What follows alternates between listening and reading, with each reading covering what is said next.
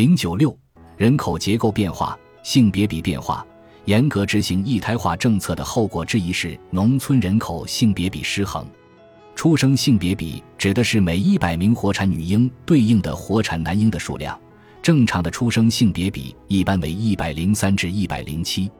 图十五杠五是中国的出生人口性别比，可见二十世纪九十年代以后就出现了大幅度的男多女少的偏差，性别比偏差最高时达到了一百二十一点一。性别比失衡的原因是中国当时在农村实行了特别的一胎半政策。即先生了男孩就不准生了，先生育了女孩还可以再生一个。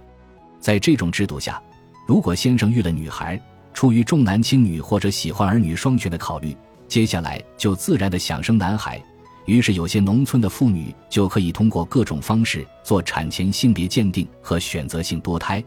这就导致了二十世纪九十年代以后的出生男女比例失衡。出生性别比失衡会导致二三十年以后婚姻市场的挤压，也就是说，当这些男孩到了婚娶年龄时，社会上并没有足够的适龄女青年，因此有些男青年就需要推迟结婚的年龄，等到自己更有经济能力时才能找到结婚对象。总的来说，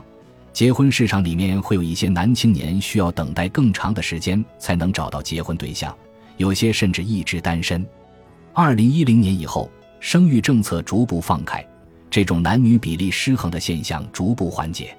图十五杠五显示的出生人口性别比在二零一零年以后从高位回落，近几年已经恢复到接近正常。